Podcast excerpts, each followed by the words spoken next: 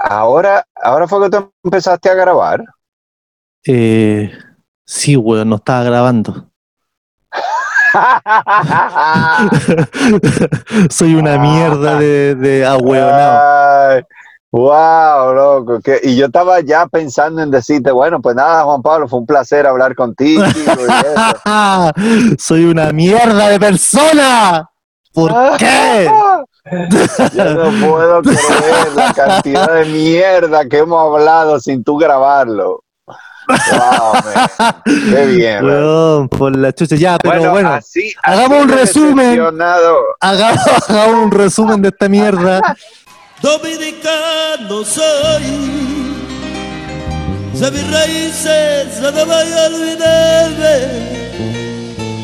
Tengo una tierra tan linda y tan grande que me nació la gracia de Dios.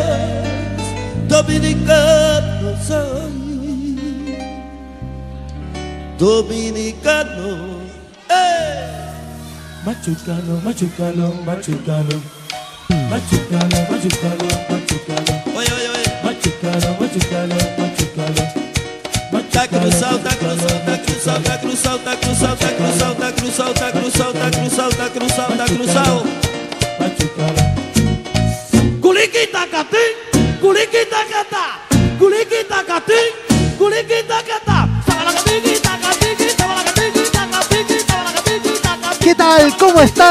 a mi podcast Algún día tenía que pasar. Hoy les presento mi quinto episodio llamado El Caribeño. ¿Y por qué El Caribeño? Porque hoy día entrevisto a un gran amigo, un gran comediante de República Dominicana. Mi nombre es Juan Pablo López. Si gusta, me puede seguir en mis redes sociales, arroba López Comediante. Soy comediante, tal cual como lo dice mi Instagram. Un abrazo, espero que les guste. Con ustedes, Carlos Sánchez.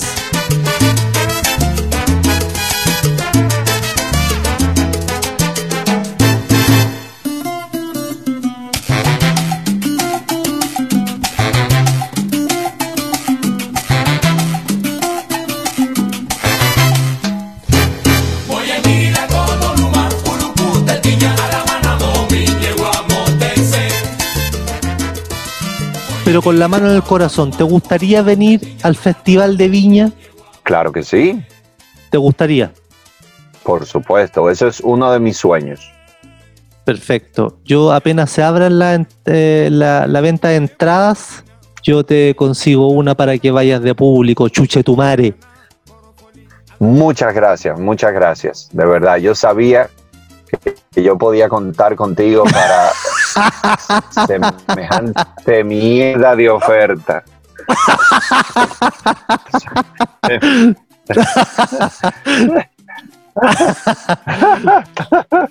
Te estaba contando que Carlos Sánchez es un comediante de República Dominicana y, y, este weón un día me escribe por Instagram, más que nada, no, más que me escribe un mensaje eh, bien chupapico, diciendo, oh, tú eres el mejor comediante del mundo, qué, qué honor verte eh, en el Festival de Viña.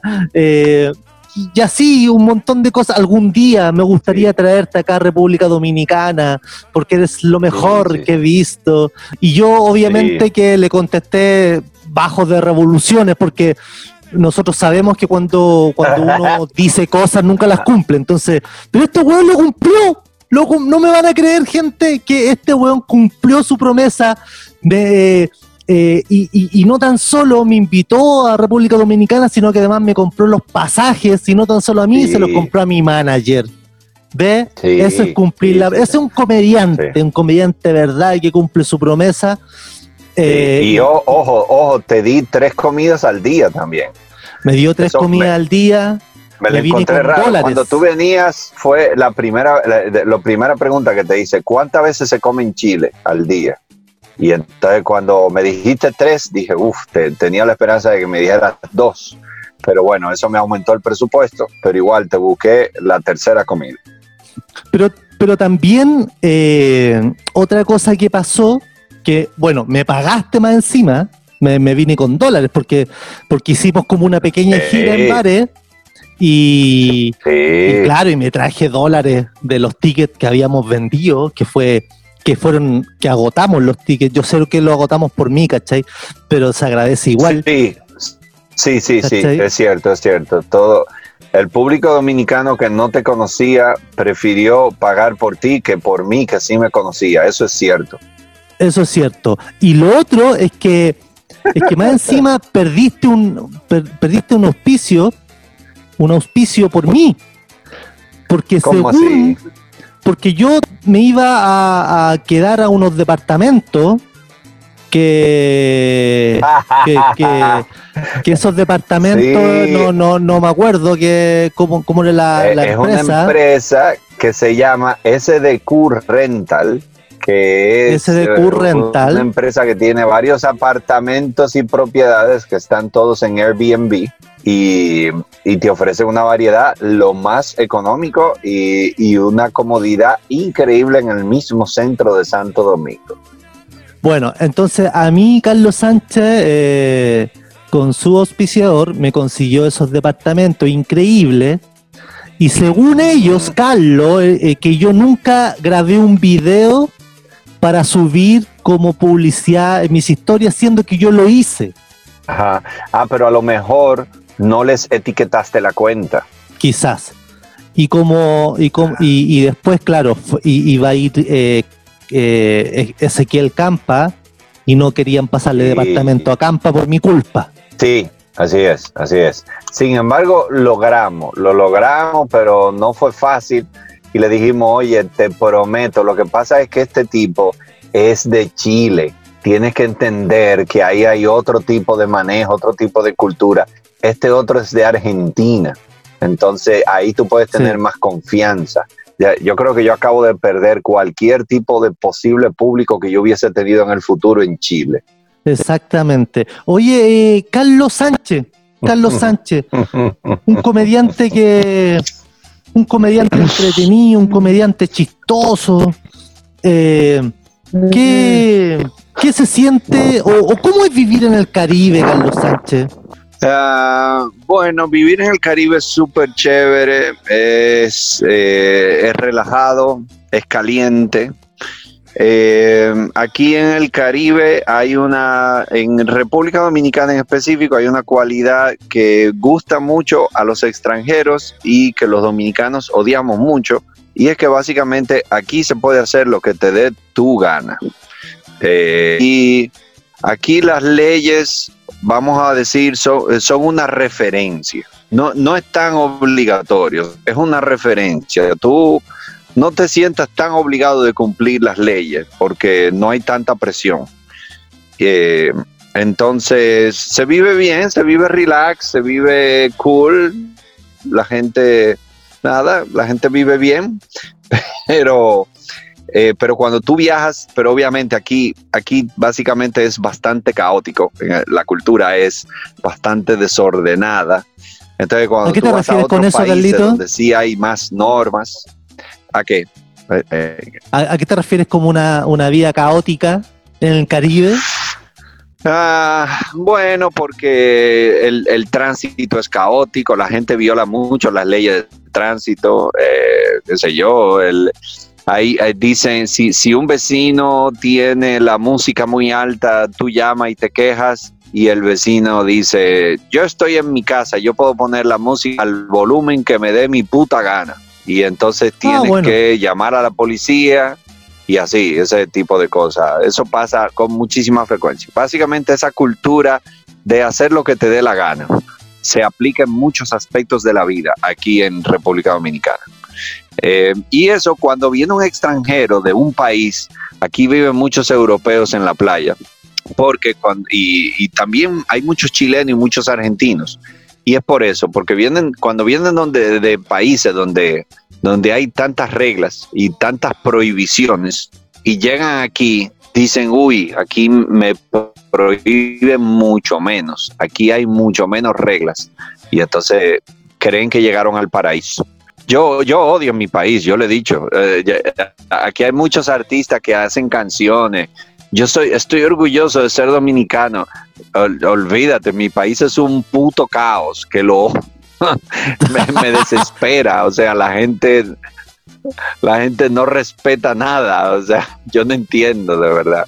Yo, de, delante, como estábamos delante estábamos conversando, la guay que no grabé, pero yo decía que al escuchar a Carlos es como escuchar un, un, negro o, un mulato, pero básicamente Carlos es como un chileno, es como...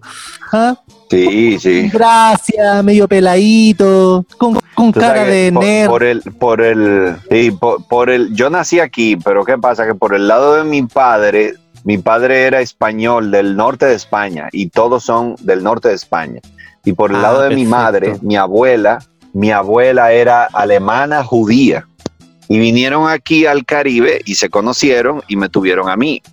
Oye, Carlos, ¿sabéis qué? Bueno, le voy a contarte, hablando del país caótico, les voy a contar que, cuando fui para allá, obviamente fui a una pequeña gira a actuar con Carlos, que Carlos me invitó, ya se los dije, me invitó y me pagó y me pagó los pasajes. Y, no tan solo eso, sino que también me invitó en, primera, en línea ejecutiva. Eh, lo sabemos, ¿no, Carlos? Te escucho re poco, te escucho, pero Sí.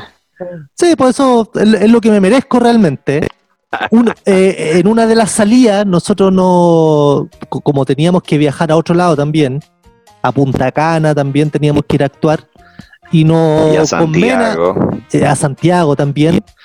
Entonces tú a Punta Cana no te podías ir eh, un día X, sino que te ibas justo para ir al show, porque tenía otros compromisos, y nosotros para aprovechar el tiempo nos fuimos antes. Eh, mm, mm. Y ahí con Rodrigo, con, Rodrigo Mena nos arrendamos, nos arrendamos un auto. Sí, yo recuerdo, sí.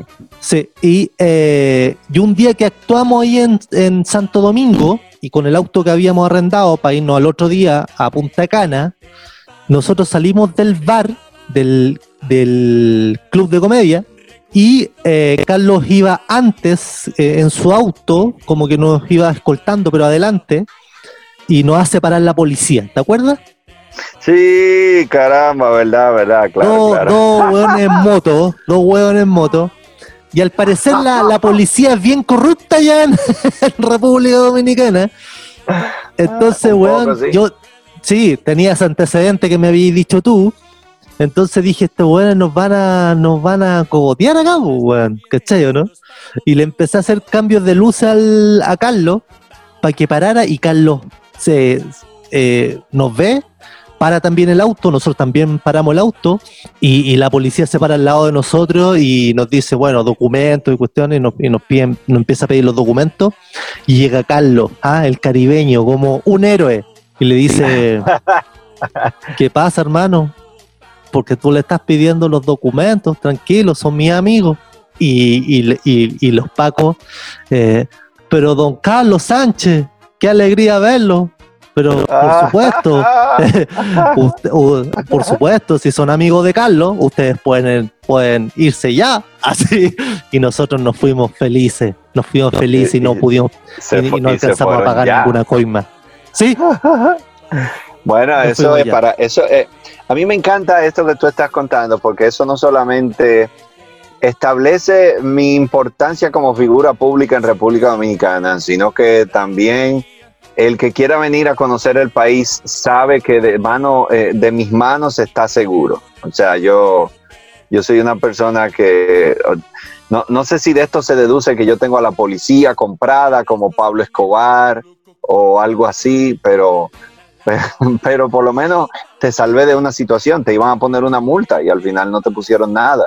Porque sí, pero me iba a poner una multa de nada, de nada. O sea, yo no había cometido ninguna infracción ni nada. Me pararon porque seguramente, no, no sé, weón, me vieron. Te, vieron la cara de huevón. Cara de huevón. Cara de no caribeño más huevón. Fueron las dos cosas. Y claro, seguramente me vieron como medio dudoso en, en, el, en el conducir, ¿cachai? ¿no? Y por eso me, me, me, pararon. Pero oye, yo en, una oportunidad cuando fui, cuando actuamos en el, en el Comedy Club, ¿cómo se llama? Club de Comedia, no, no me acuerdo el primer en Santo Domingo. Comedy Club RD. Eso, Comedy Club RD, que es un lugar espectacular de comedia, Bueno, la cagó. Es 100% comedia, un bar, weón, especializado en comedia. Te atiende Sí. muy bien. La gente que va es la raja. La gente que Sí. atiende también. El dueño del bar es puta un 7. Sí. El audio, Sí. la iluminación, puta, todo perfecto, maravilloso. Un gran Sí, lugar. este gran es, el primer y único sitio solo de comedia de, de todo el país. Sí, pues, es increíble, es increíble el lugar. Eh, bueno, la- la- las primeras actuaciones que la, la hicimos, no, no la hicimos ahí parece, creo que la hicimos en Santiago, ¿no? La primera fue en Santiago, correcto. La primera fue en Santiago. Hicimos dos funciones porque se llenó la primera y abrimos una segunda. En Santo Sí. Domingo la misma historia. Hicimos una primera historia. función, se llenó y abrimos una segunda. Y luego fuimos al otro día a Punta Cana. Ahí solo a hicimos Punta una Cana. Ahí hicimos solo una, una función. Ya, pero en Santo Domingo, eh, que, que el, que el lugar, puta, se me fue lo que te iba a decir, weón. Me fui a la chucha. Eh, sí, no, sí. no, ¿A, no, qué, a Ah. qué hora comenzaste a meter drogas? no, no, no. Algo te iba a decir de, San- de ya, filo, ya, ya, ya me voy a acordar ya. Eh, puta, no me acuerdo lo que, la weá que te iba a decir, weón, por la chucha. Me dijiste, ¡Mario, me iba a decir, me iba a, me iba a decir algo del Comedy Club de Santo Domingo, de que, ah, yo creo que era eh, por el tema de que, uy, qué bueno, qué interesante. Esta esta parte, edad de mi, esta edad de acabamos de mierda. perder, la- ac- acabamos de perder la mitad de la audiencia ahora, tú yo tratando de recordar de qué era. La edad, weón, la edad. Esto, esto es la, la puta edad. ya no me No, acuerdo ¿qué qué weá. edad tiene Porque Juan todo, Pablo? viste, esto, esto pasa que cuando uno tiene una idea y empieza a hablar de otra weá y, y- y se va agrandando la idea y al final termináis por perder la idea principal. Eh, Claro. Pero, pero puta, algo te iba a decir importante de, de... Ah, bueno, ya, ya, me acordé, Sí. ya me acordé, ya me acordé. Lo que pasa es que no, cuando actué... Seguro que era en- importante. Sí, cuando actué en, RD, eh, que sea, pero en el bar eh, de Santo Domingo, Sí. en el club de comedia, fue una chilena a verme. Sí, y- verdad, ya recuerdo, sí, Sí. sí. Sí, sí, fue una chilena a verme, a vernos, perdón, a vernos. Pero me Ah. iba más a ver a mí. ¿Ya? Te lo quiero dejar claro, Carlos. No, no Ah, te iba a ver tanto a ti, me iba a ver a mí. Ok, ok. Entonces, en, un momento se, acer- se acercó a conversarme, puta, y, y- y me habló el, el- el típico tema de la policía. ¿Cachai o no?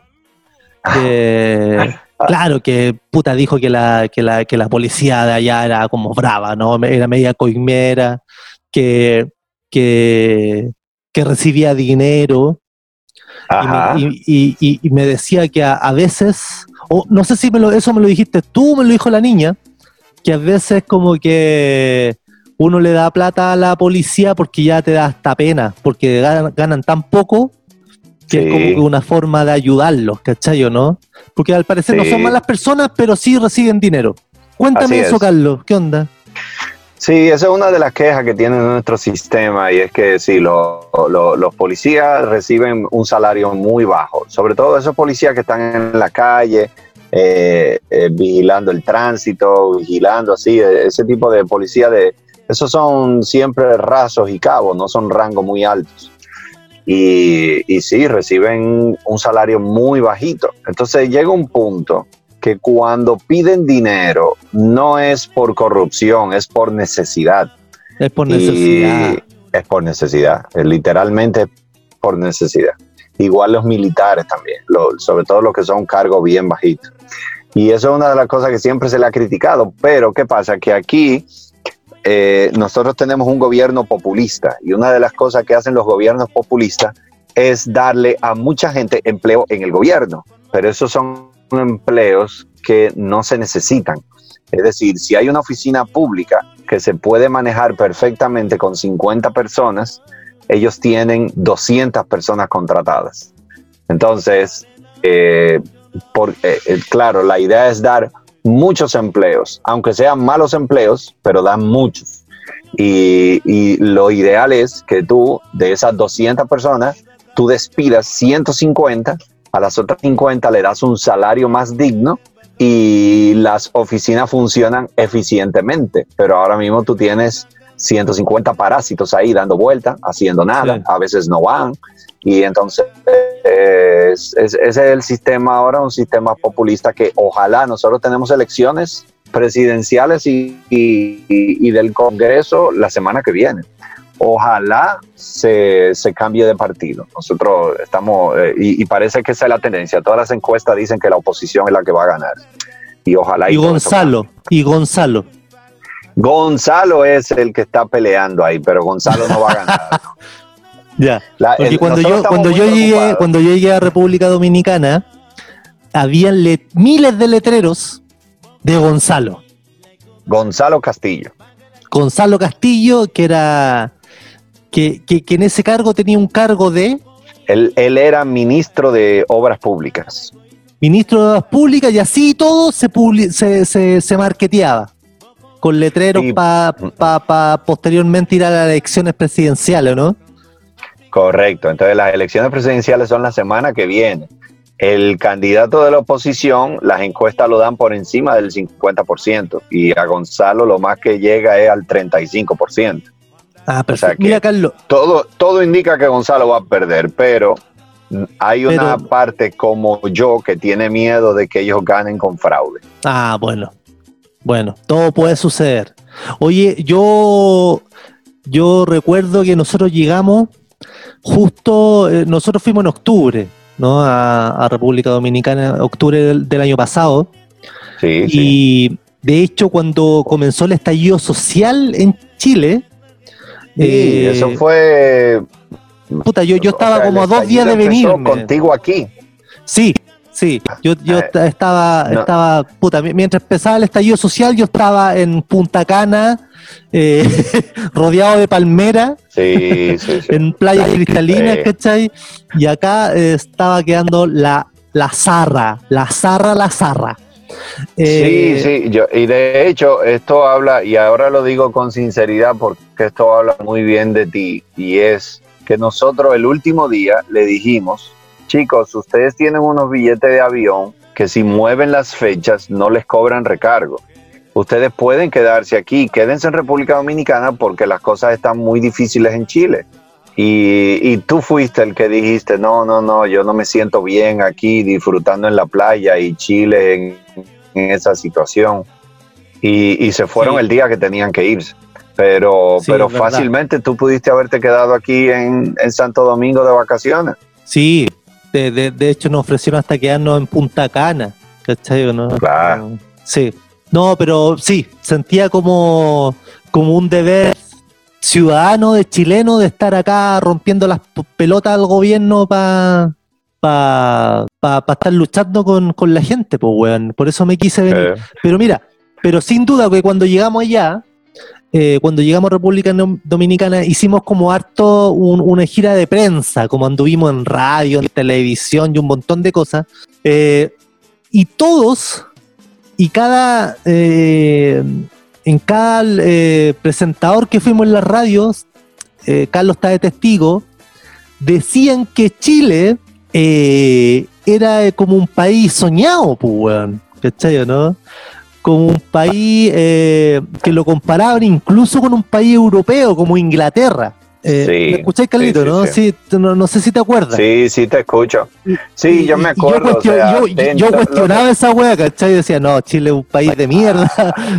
Eh, y la gente se reía y se reían de mí porque decían, no, pero ¿cómo? Este, este, este, es el único chileno que no es como patriota, ¿cachai? Pero sin embargo era porque yo no, obviamente que no me creía el cuento de lo, de, de lo que creen los demás sobre Chile, porque Chile era como, como un país, weón extremadamente rico, donde había muchas oportunidades, donde casi no había pobreza, que era un país súper evolucionado al nivel de compararlo con países europeos como Inglaterra, Alemania, ¿cachai? Eh, y, sí, te entiendo, claro. Y tanta razón que tenía, weón, que, que a los pocos días se generó un, estallido social acá en Chile. Y, tanta y tanta razón tenía que hoy día somos como, como uno de los países puta más contagiados por, por puta, por, por la pandemia, por, el, COVID, por el. COVID. Por- somos uno de los países, bueno, somos el cuarto país más contagiado, weón. Está, es- está Sudáfrica, República del Congo, Gambia, y estamos nosotros. No joda. Eh, Sí. No, estoy weyando, pero, pero así, más o menos, así más o menos de cagado estamos en Chile. Somos, weón,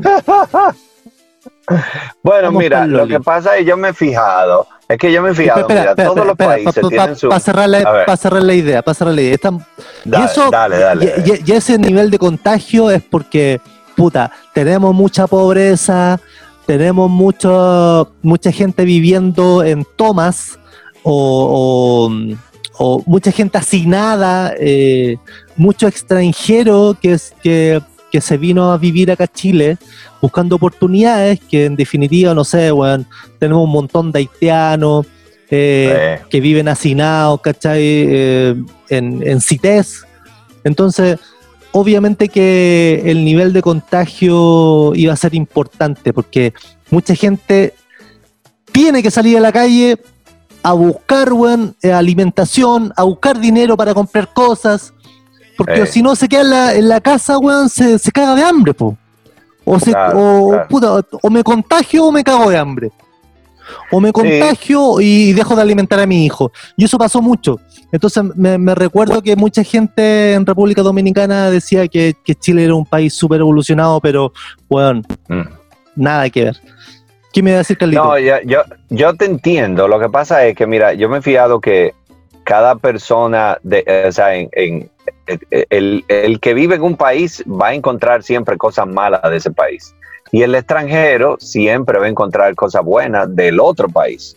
Eh, o sea, un- una vez yo estaba en Bélgica y había, y, eh, estábamos en Bruselas y yo estaba con un señor conduciendo que estaba muy molesto porque acababan de aprobar una ley donde cuando hay bicicletas en un semáforo hay que dejar que las bicicletas vayan primero. Y entonces el hombre estaba quejándose de que, de que cómo es posible, la bicicleta va más lenta que los vehículos, que, los que los carros. Entonces, es- esto es una barbaridad, este país no sirve. Y, y- y yo, y yo lo miraba y decía, pero imbécil, ¿de qué tú me hablas de que tu país no sirve? Aquí está todo perfecto, todo está limpio todo está ordenado, la gente es educada, aquí no hay salvaje como en República Dominicana, que te prenden el... ¿Entiendes? Eso, entonces yo me di cuenta, si tú vives en ese país, es normal que tú digas, coño, que este país de mierda, que no sé qué. Pero yo, yo sí creo que dentro de lo que son los estándares de América Latina, América Latina, eh, toda la región de América Latina se desarrolló en base a explotación. Por eso fue que Estados Unidos a Canadá se desarrolló diferente, porque los ingleses que llegaron a Estados Unidos y Canadá, ellos llegaron con la visión de no volver a Inglaterra. Ellos llegaron con la visión de, bueno, yo me separo de Inglaterra y ahora yo voy a formar una nueva vida. Y ellos entonces quisieron que ese país les tratara bien. Mientras que los españoles y portugueses que vinieron a toda América Latina y el Caribe, ellos vinieron con la mentalidad de explotar todo, sacar el jugo a todo lo que pudieran sacar el jugo y luego volver para su, para su reinado, para España, Portugal. Eh, se le importaba una mierda lo que pasara aquí. Entonces, todo, todo, lo que, todo lo que ha surgido en América Latina ha surgido bajo esa mentalidad de, de explotación, de sacar el provecho, de no cumplir las leyes y de que alguien quiere joderte. Yo creo que el latino tiene eso en el, en el, en el subconsciente. Siempre alguien te va a joder porque esa es la naturaleza del ser humano, que te queremos joder. Eh, entonces, pero no obstante eso, yo creo que Chile tiene ciertas instituciones que son más fuertes y sólidas y más respetadas y respetables que eh, otros países de América Latina que tienen democracia más frágiles, economía más frágiles eh, e instituciones más frágiles. Eh, es cuanto. Mi ponencia de historia del desarrollo de las naciones ha terminado. Si usted quiere hacerme alguna otra pregunta, ya por favor mándesela a mi manager, a ver si en otro podcast yo se la respondo. Sí, tenemos instituciones que son más fuertes, como la Cruz Roja, eh, los, boy, los Boy Scouts, ¿cachai? Tenemos instituciones súper super dignas, que esas son como las dos que tenemos más, que podríamos, tenemos una institución, los bomberos, los bomberos son lo único, lo único, lo únicos bacanes acá como institución, ¿cachai? Que, que, todos trabajan gratis, ¿cachai? que lo hacen solamente por vocación. Eh, puta, aquí ya todas las instituciones, aquí todas las instituciones han fallado, todas, todas, la policía, los militares, las Fuerzas Armadas, eh, puta, el Sename, eh, vivienda, todo, todo ha fallado, compadre, todo, todo ha fallado, todo es un, es, un maldito tráfico de dinero, es un maldito, es, un, es un maldito eh, sistema donde mantenemos a muchos políticos ineptos, corruptos, vagos y un montón de cosas. Oye, pero yo te quiero preguntar, eh, eh, Oye, qué, qué bonito tema este para hablar entre dos comediantes. sí. Sí, sí, la gente pone este podcast y dice, uy, dos comediantes, me voy a reír y ahora mismo hay gente deprimida, diciéndome, tengo que mudar de mi mierda de país, ellos lo, ellos lo dicen y tienen la razón. Una mierda de conversación, pero mira, yo te quiero preguntar, ¿cuánto, eh, eh, yo, yo creo que el dominicano tiene harto, harto en la mente ese concepto del sueño americano, ¿no? Sí, sí, además nosotros tenemos una, por historia, nosotros hicimos una, eh, una migración muy fuerte hacia los Estados Unidos, sobre todo al área de Nueva York, eh, entre los años 60, 70, y a partir de ahí pues ya se formó una comunidad dominicana y ya de ahí en adelante el sueño de todo dominicano es ir a Nueva York. Ya, ¿y, por qué se, produjo eso en esos años, 60, 70? Ah, uy, hay una, hay muchas razones interesantes, pero... Eh, no, que si te molesta el, tema no lo conversamos, pues Carlos. no, lo que pasa es que hay cosas de la historia de, de por qué inició esa migración que yo de verdad desconozco, pero hay, el otro día leí algo interesante de, sobre los judíos, porque estaba leyendo eso sobre mi familia, que yo tengo familia judía. Eh, ¿Qué pasa? Que cuando comienza el exterminio de los judíos en la Segunda Guerra Mundial, eh, en el año 1939 nosotros teníamos un presidente dictador que se llamaba Trujillo, apellido Trujillo, y él eh, era racista y él hizo en el año 1937 una matanza a los haitianos, una matanza masiva. Entonces, él, por un lado, quería, entre comillas, emblanquecer la raza y por otro lado quería... A lo Michael Jackson. Eh, a lo Michael Jackson, exacto. Y por otro lado, él había quedado muy mal parado frente a los Estados Unidos por la matanza de los haitianos. Entonces, para él verse como una persona buena, en el año 39 los, los judíos estaban buscando países que los acogieran y él dijo, yo los acojo, que vengan aquí. Vienen al norte de República Dominicana un grupo de judíos, entre ellos vino mi abuela. Y, ya en ese entonces muchos países le habían cerrado las puertas a los judíos, por lo tanto los dominicanos fuimos solidarios con los judíos cuando mucha gente no lo fue. Cuando 20 años después o 30 años después comienzan los judíos a ir, los dominicanos a ir a Nueva York, en Manhattan muchos de los edificios de apartamentos son propiedades de judíos. Y los judíos, ellos históricamente recuerdan mucho quienes les ayudaron. Y ellos dijeron, dominicanos, ustedes nos ayudaron a nosotros, ahora yo los ayudo a ustedes. Y empezaron a, recibir a todos los dominicanos en sus apartamentos en Manhattan en el año 60, 70. Y, por ahí se fue aumentando la comunidad dominicana en Manhattan. Luego los judíos no sabían cómo se iban a arrepentir de tener todos sus apartamentos llenos de dominicanos, pero ya eso es otro tema. Eso... Eh, bueno, igual bonita historia, bonito gesto, ¿no? Sí, sí, sí, sí, así. ¿Tú alguna vez tuviste el sueño americano, no? No, si tú supieras que no, si tú supieras que no, yo nunca lo he tenido. O sea, a mí me, Bueno, eh, sí, lo que pasa es que cuando tú ves los grandes de la historia de la comedia que siempre te venden, son los que te llegan por la televisión y por la internet, y siempre son los tipos que se presentan en, en, el, en estadio en Nueva York, en el estadio en Miami, entonces tú dices, uy, esos son los grandes ídolos de la comedia, y por a veces tú dices, eso es lo que yo tengo que lograr, pero, pero la verdad es que las veces que yo he estado en, en Estados Unidos, he encontrado razones para pensar, a mí no me interesa vivir aquí, en el fondo. Yo, si un día me aparece una buena oportunidad de trabajo, yo lo haría, pero no estoy loco porque aparezca una oportunidad de trabajo allá. En Europa sí más. Eh, Europa, me gusta mucho más la idea de vivir en Europa. Me gusta más Europa que los Estados Unidos. Oye, lo, que me di cuenta que también en República Dominicana, allá está plata, ¿no? Allá está Luca. Allá tu auto, allá, allá tu auto, weón, eh, como, como de marca, enchulado, buen auto. Yo me pude dar cuenta que, puta, tú veías autos de lujo en las calles. Sí, así, aquí hay, aquí hay muchos, aquí, lo que pasa es que aquí hay una clase media alta y alta, eh, con mucho poder. muy pobre, ¿no? Eh, eh, son como extremos, son como extremas la economía. En sí, sí, sí, tenemos, tenemos, tenemos muchas diferencias entre las clases sociales. Aquí hay, aquí hay diferencias muy marcadas. Eh, pero además de eso, el dominicano es un poco vanidoso. O sea, al, al, dominicano le gusta vestirse con ropa de marca, le gusta tener carro de lujo. Entonces la gente hace un esfuerzo extra para poder lograr esas cosas.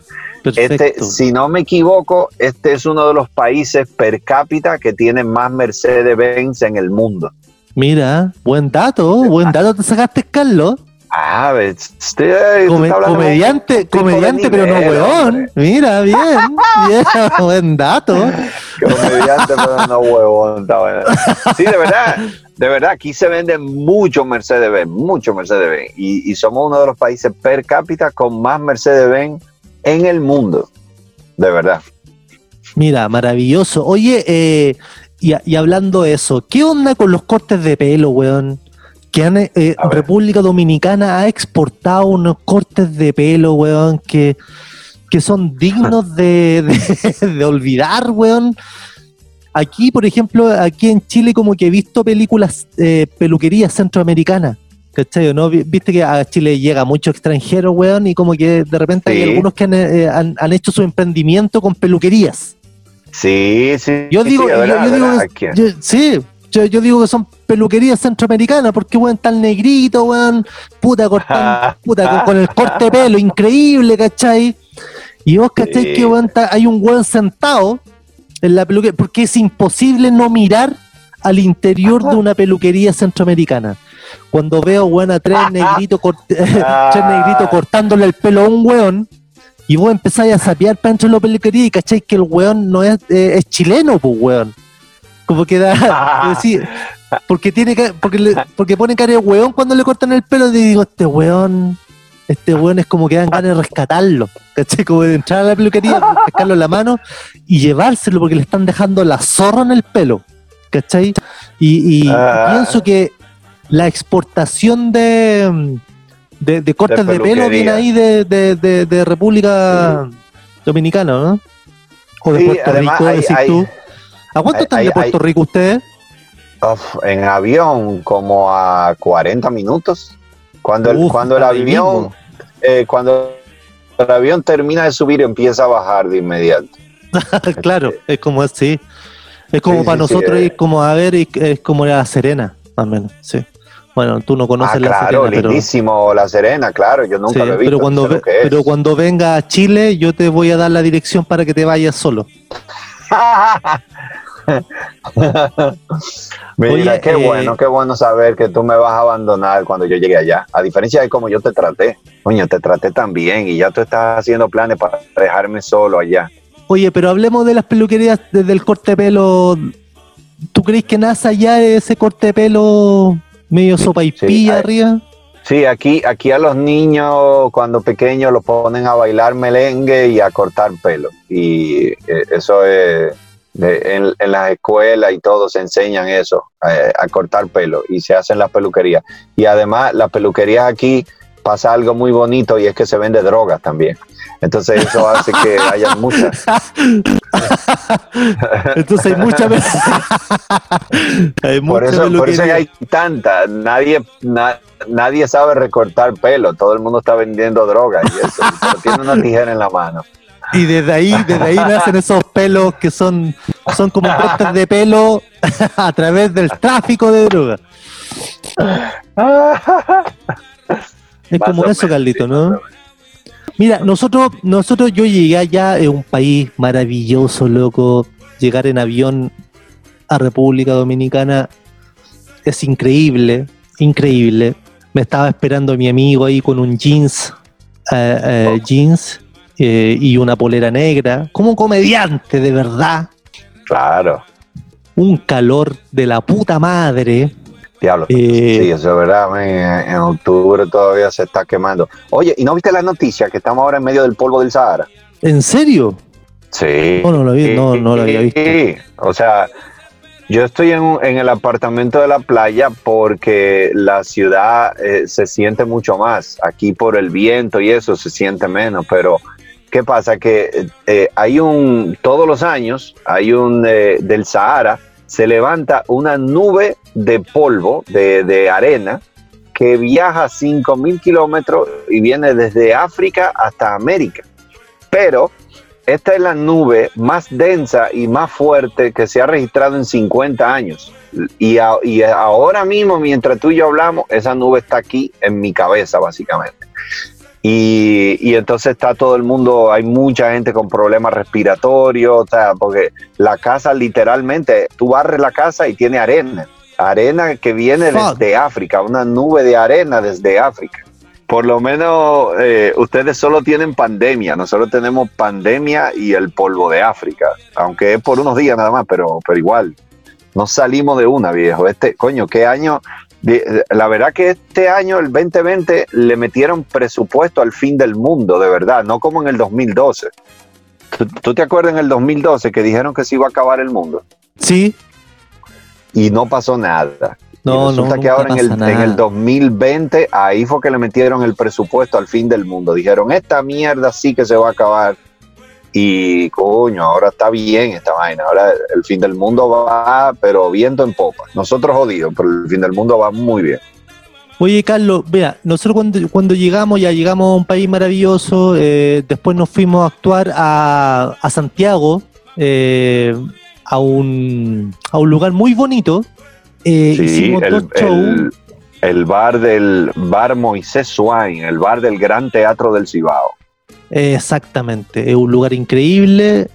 Eh, la gente bien, bien dispuesta ¿eh? ahí a reírse al stand-up. Eh, la gente bien dispuesta. Después nos fuimos a. Nos, volvimos. Bueno, el camino, ¿para qué te cuento? El camino espectacular. Sí, sí, sí. Selva, selva, weón. Es como estar entre medio de una selva, ¿no? ¿Ustedes tienen ese tipo de vegetación allá en Chile? Sí, para el sur. Para el sur pero no tan frondosa y no tan grande, no, no, no es como ir entre medio de una selva. ¿Cachai? Eh, después nos volvimos a, República, a Santo Domingo, y en Santo Domingo actuamos la gente muy explosiva en Santo Domingo.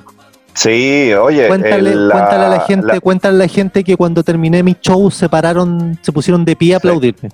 Eso iba a decir ahora mismo, de verdad. Se pararon a aplaudir en Santo Domingo, fue una cosa apoteósica. Me alegré tanto por ti que no te imaginas, de verdad. Fue porque eh, cuando yo sé que cuando tú vas a un país nuevo, tú tienes esos nervios, esa expectativa de, uy, la gente entenderá mis chistes, le gustarán mis chistes y, cuando eso pasa, que la gente te dice que sí, uy, eso de verdad que se siente bien, de verdad que se siente bien. Y ese día, cuando yo vi que la gente se paró y te aplaudió, yo dije, bueno, Juan Pablo se va para su casa realizado.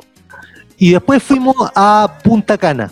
Y ahí en Punta Cana, ya no, no fue así como bien, bien, no fue bien, no, fue tibio.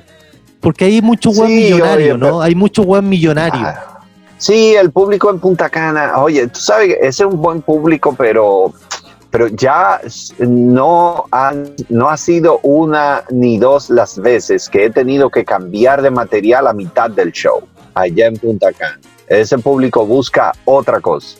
Yo hago mi gira por todo el país y esto, y cuando llego allá, que con el show, da show, y a los 10 minutos yo digo, se jodió tal show, y comienzo a cambiar y a buscar de otra cosa, y, y nada, al final la gente se ríe siempre, pero, pero siempre tiene que ser con otra cosa.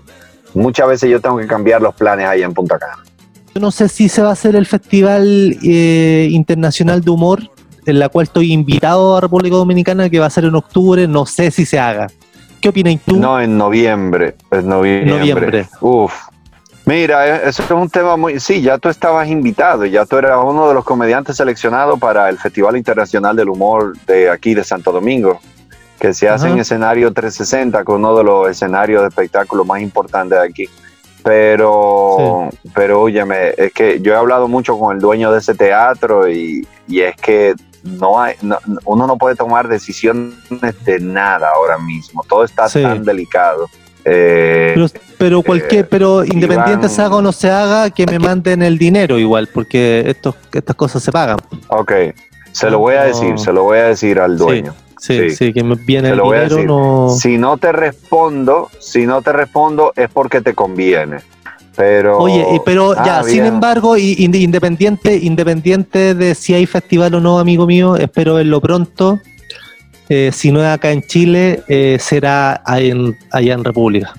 Sí, me encantaría de verdad, me encantaría que nos encontremos de nuevo, o si no nos encontramos por ahí en algún otro festival latino, pero la verdad es que lo que me encantaría es que comencemos a trabajar, ya, ya, ya después vemos cuándo nos juntamos. Pero sí, sí, efectivamente. Yo lo, que, quiero ya es que se abran los escenarios. En serio que me hace una falta. Y no es por tema tan, o sea, además del tema del dinero y eso, pues claro está, tú y yo, ese es nuestro trabajo y de ahí, de ahí es que vivimos, pero, pero, eh, uff, yo me he dado cuenta que de verdad me encanta lo que yo hago. O sea, me hace una falta que a veces me pone hasta de mal humor decir, coño, yo quiero estar en un escenario frente a un público, o sea, qué, qué, rabia tengo, ¿por qué no puedo estar frente a un público? Eso, qué impotencia, ¿no? De verdad me hace una falta, sí, sí, sí, sí, sí. Oiga, amigo, yo... Sobre todo la incertidumbre de saber cuándo volverá, esa es la otra parte que tú dices. Con la mano, con la mano en el corazón. En 30 días se acaba, bueno, pues yo me aguanto.